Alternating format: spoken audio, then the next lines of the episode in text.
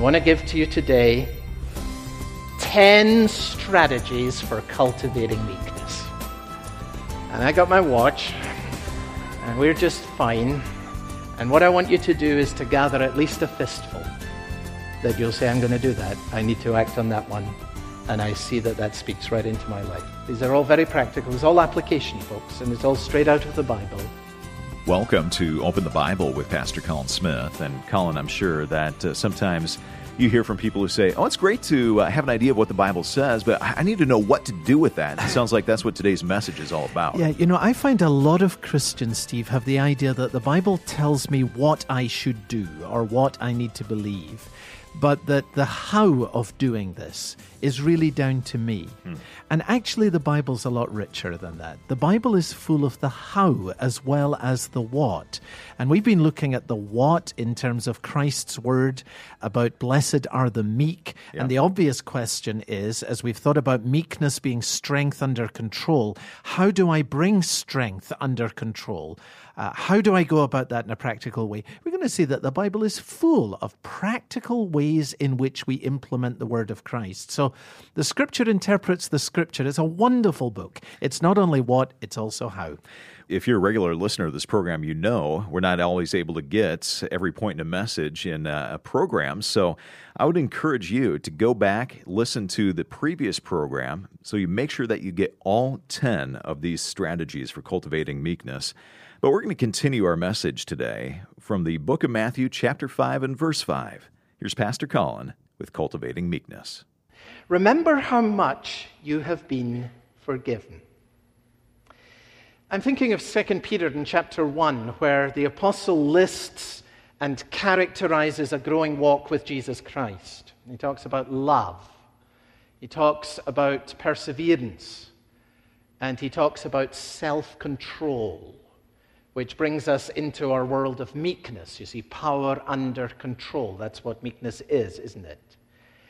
And then he, he says this that a person who doesn't have this, a person who doesn't have this meekness, this self control, this loving spirit, why is that? He says that person has forgotten that he has been cleansed from his former sins. Turn that round, it follows this way that if you have a lively memory of how great the cleansing of the blood of Christ is and how good God's grace has been towards you, then it will have the effect of causing you to grow in meekness. Matthew Henry suggests a very powerful question, and I'm going to paraphrase it. He suggests that we ask this question of ourselves anytime we are irritated by or provoked by others? And this is the question. If God were to be as angry with me for my offenses against him as I am with others for their offenses against me, where would I be? Isn't that a great question? You remember the grace of God flooding into your own life and just what that means in time and for eternity. It will help you to grow in meekness. Why? Because the person who knows that he's been forgiven much loves much. Remember how much you've been forgiven, and you will grow in meekness. Strategy number four take time before you form judgments. Take time before you form judgments. I'm thinking here of James in chapter 1 and verse 19. Let every person, so this is for all of us, be quick to hear, slow to speak, and slow to anger. Slow to speak, slow to anger. In Psalm 116, there's a very interesting phrase. David says there, In my haste, I said, All men are liars. Now, you see what happened. I, I expect that um, you know, someone told David an untruth, and then perhaps someone else did, and uh, he jumped to conclusions. He jumped, he made a rash judgment. He said, you know, I've been told a couple of lies. Oh, it's hopeless. You know, uh, you can't trust anybody these days, and all men are liars. And out he comes with this. And then he regretted saying that because that was a harsh judgment. That was jumping from perhaps a disappointment to a conclusion that was unwarranted. The book of Proverbs says this. Perhaps you know this proverb, chapter 18 and verse 17. The one who states his case first seems right until another comes and examines him. Now, you've all experienced that. I've experienced it many times. You hear a story and say, Oh, really? And it seems right and, until you hear something else, and then you, then you wish you hadn't made quite such a rash judgment at what you heard at first. So take time to form your judgments. Spurgeon has a wonderful little phrase here. He says, Little pots soon boil over. You think of that, a little pot on the stove. Little pots soon boil over. And you know what that is, is like. Some people are like that. They're, they're little pots. And as soon as they hear some piece of gossip, they boil over with indignation, irrespective of the fact that they do not know for sure that it is even true. And they make immediate judgments. Don't be a little pot that soon boils over. Be quick to hear, but slow to speak, and very, very slow indeed to anger. Take time before you form judgments. Make sure that you are doing so with wisdom and with accuracy and with kindness. Number five, make friends with meek people. Make friends with meek people. Now, I wonder if you know this command that is given in the Bible in Proverbs chapter 22 and verse 24. It says this Make no friendship with a man given to anger. Did you know that the Bible says that? You should not make friends with an angry man. And here's why. If you sit over breakfast, over lunch, over time uh, with a person who is constantly complaining, what will happen is that the habit of their heart will begin to rub off on you. And that is why the proverb says, Make no friendship with a man given to anger, lest you learn his ways. And then his snare is going to become a snare for you. Now, you may work, of course, beside uh, people who are habitually angry. That's just always how they are. They're, they're constantly in complaint mode. You may even worship beside some who have that character. But the Bible says don't choose such a person as your friend. Choose rather to cultivate closeness with people who will help you to be more like Jesus. That's not the complainers, that's not the constantly angry, it's the meek. So make friends with meek people, and guess what? You will grow in meekness. Number six, take pleasure in the joys of others. Take pleasure in the joys of others. I'm thinking here of Romans in chapter 12 and verse 15, where we have this command rejoice with those who rejoice and weep with those who weep. Rejoice with those who rejoice and weep with those who weep. I wonder which of these two things you think is the easier and which is the harder. Pastor Ted Olson, who's here this morning, and such a wonderful example of meekness, he has a wonderful phrase that he has used over the years to help and encourage young pastors, but it has relevance to us all. Irrigate your soul in the joys and in the sorrows of your people. Isn't that beautiful? For a pastor to be replenished in his own soul by the identification that he has with the joys of his people and the sorrows of his people. That's simply an application of Romans chapter 12 and verse 15, which is for all of us rejoice with those who rejoice and weep with those who weep. Now, which do you think is the easier? And which do you think is harder? I'll tell you what I think. I find that it is often easier to share other people's sorrows than it is to share other people's joys. And I want you to hear uh, C.H. Spurgeon's wisdom here. Spurgeon struggled with the difficulty of often being unwell. He had multiple uh, illnesses over the period of his life and sometimes was laid aside from the work that he loved so much. And uh, uh, he comments in one place about when he was ill, people would come and visit him as they do and, uh, and would say to him, Well, now I've seen somebody who's worse than you are. Uh, yeah, you know, you know how this gets said when, uh, when someone's, someone's ill, you know, well, and even when we're suffering ourselves, sometimes we say, oh, well, there's always other people worse, and so forth.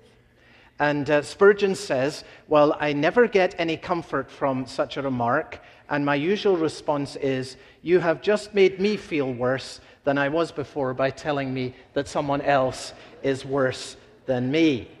He points out that the great comfort for a meek person is to know that others are doing better. Quote The meek spirited man is glad to know that other people are happy, even when he's not, because their happiness is his happiness. I think what this means that meekness means that you can be glad for others who have more than you do, even as you may be sorry for others who have less. You can find great joy in the fact that others are doing better than you are, even as you will feel sympathy for others who are doing worse. Meekness allows you to find joy in what God has given to others. Rejoice with those who rejoice. So think about this. When was the last time you heard someone say, you know, I don't have much money, but at least I have this comfort that other people have much more than I do. when did you last hear that? Well, now you know how hard meekness is and how little there is around. We live in a world of envy, don't we? Rejoice with those who rejoice. My health is poor, but at least other people are well. Thank God for that. My son is really struggling right now, but thank God my friend's son is doing well. That's meekness. Rejoice with those who rejoice. You see now that meekness is only possible by the Spirit of God. That stuff never comes from the flesh. Cannot. But it's beautiful. It's wonderful. And it will lift you. Make the habit of rejoicing with those who rejoice. When you see someone who is more blessed than you are, thank God for it instead of muttering and complaining. Meekness, it'll grow. You're listening to Open the Bible with Pastor Colin Smith and a message called Cultivating Meekness, part of our series Momentum How to Make Progress in Your Christian Life. You know, the series that we're listening to on the radio has also been turned into a book. Pastor Colin has written the book called Momentum Pursuing God's Blessing Through the Beatitudes. And if you're a new Christian, or maybe you're discipling a new Christian, this could be a great tool to help. We'd love to send you a copy as our way of saying thank you for your financial support this month. You can find out more or give online at openthebible.org or call us and give a gift over the phone. Our number is 877 OPEN 365. That's 1 877 673 6365 or again, our website is openthebible.org. Back to the message. Here is Pastor Colin. Number seven, and this is the one that has come most powerfully to me as I've meditated on these applications discern God's hand even in the work of your enemies. Discern God's hand even in the work of your enemies.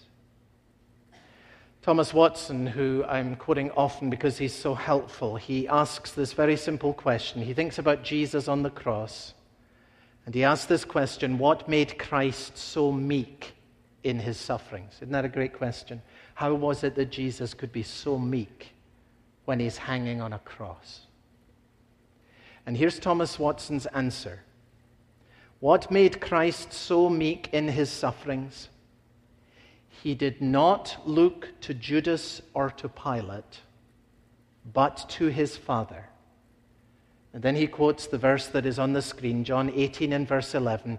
It is the cup that the Father has given to me. Now think about what he's saying.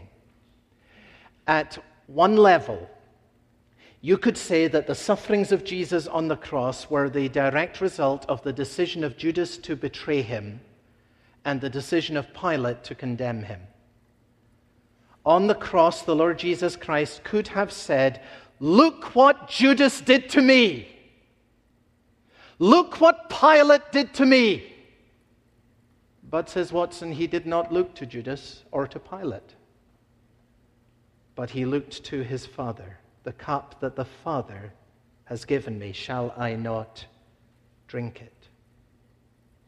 In other words, Christ discerned the hand of God even in the work of his enemies. Now, here's the application, and it's of huge importance, friends, to thousands in church world today.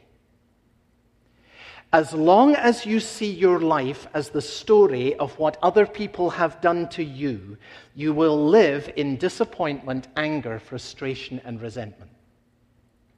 As long as you think of yourself as a victim, look what this person did to me, look what that person did to me. As long as you see your life in terms of the story of what others have done to you, you will live in disappointment and anger and frustration and resentment. And nobody wants to live there. You do not want to live there. So, by faith, lift your eyes up right now with me to the Son of God hanging on the cross there and see him. See how, when his enemies have done their worst, they have not overcome him. See the glory of the Son of God as he stands there, not consumed in resentment over Judas and over Pilate, but saying rather, Father, forgive them. They do not know what they are doing. That's what you want to be like. And the question is, how did he do that? He did not look at Judas or at Pilate, but at his Father. Which takes us to number eight walk daily in fellowship with Jesus Christ. You may be saying at this moment, you're describing Christ on the cross. I can never get to where he was. Yes, but what if Jesus Christ now should walk with you? What if Jesus Christ's Spirit should be given to you? And live within you. This is what it means to be a Christian. And so Jesus says in Matthew in chapter 11 and verse 29 uh, Take my yoke upon you and learn from me. I'm meek, and this is how you're going to find rest for your soul. This is how you're going to get out of that trap of disappointment, frustration, and bitterness and, and resentment. What was the yoke? The yoke tied two animals together so that they could share the load of pulling the plow. And Jesus says, I want you to walk with me. And I want you to learn of me, and you're going to discover my meekness, and it's going to be rubbing off on you, and my spirit within you is going to produce this beautiful, beautiful fruit. Friends, none of us has meekness by nature. No one is born meek. We have different temperaments, but this is a God given gift that comes through the presence of Jesus Christ in the life of a Christian. And it grows as you imitate the Savior and as the Spirit of God indwells you and as you walk with the one to whom you have bound your life Jesus Christ, your Savior and your Lord. Strategy number nine anticipate all that God has promised as you walk with Christ and His Spirit of meekness lives within you. You anticipate what He's promised what does Jesus say? Blessed are the meek. Why? Because they shall inherit the earth. Look what is ahead of you. As you pursue this path of meekness, isn't inherit a wonderful word? Is there anyone who doesn't like the word inherit? What does inherit mean? Someone who has much chooses freely for what belongs to him or her to become yours. And when God adopts you into his family, what does he do? He writes you into his will so that you have an inheritance that is undefiled and it can never fade away, it can never go down in value. And it is kept in heaven for you. 1 Peter chapter 1 and verse 4. And what is that inheritance? God will create a new heaven and a new earth. And who's going to enter into it? Blessed are the meek, for they shall inherit the earth. Oh, how sustaining that is in a world of power struggles. Might is right, and Jesus says, the meek will inherit the earth.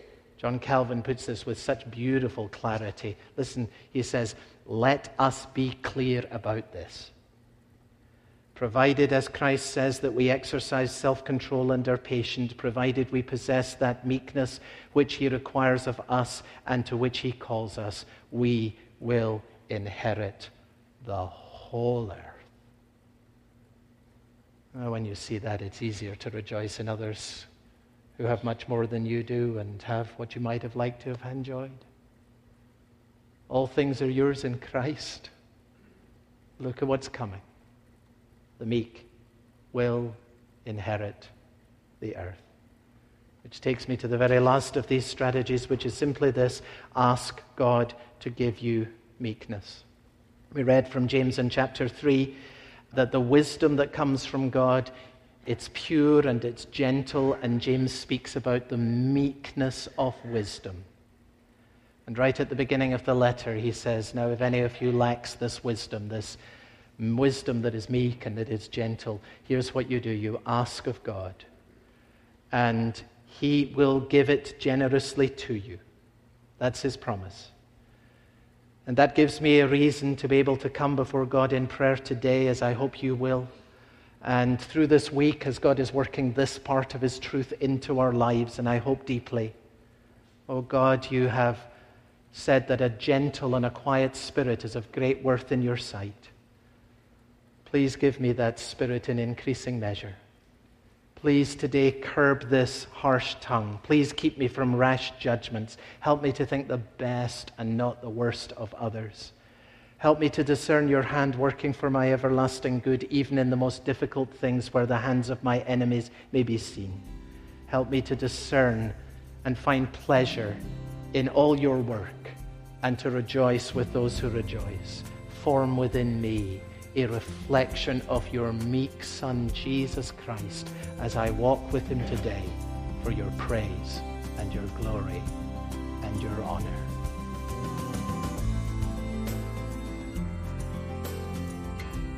Really, a helpful look today at Matthew chapter 5 and this idea of cultivating meekness and those 10 strategies Certainly, as we listen to those, some of us were able to identify at least a handful that we could say, yeah, I, I could work on that. If nothing else, number 10, to ask God to give us meekness. Our message, Cultivating Meekness, is part of a series, Momentum How to Make Progress in Your Christian Life. And if you ever miss a broadcast in our series, come to our website and listen online. The website address is openthebible.org, and you can stream the program or download an MP3 for free. Again, that's at openthebible.org. Well, Open the Bible is a listener supported program, but we want to send you a copy of Pastor Colin's book, Momentum Pursuing God's Blessing Through the Beatitudes. It's based on the series that we're listening to on the radio right now. But, Colin, who is this book actually written for? Oh, well, this would be a book for everybody because who doesn't want to be happy? Right. Um, Jesus speaks about how to be blessed, how to have a happy life, how to be contented, and how to find joy. I mean, who doesn't want that? But, you know, particularly in the Beatitudes that Jesus gives to us, he speaks to us about how we can find peace and joy, especially when we're struggling with sins that really bog us down. Hmm. And you know, if you're struggling with something that you just feel you can't get over, well, the Beatitudes are for you because Jesus speaks here about how you can actually make progress in your Christian life.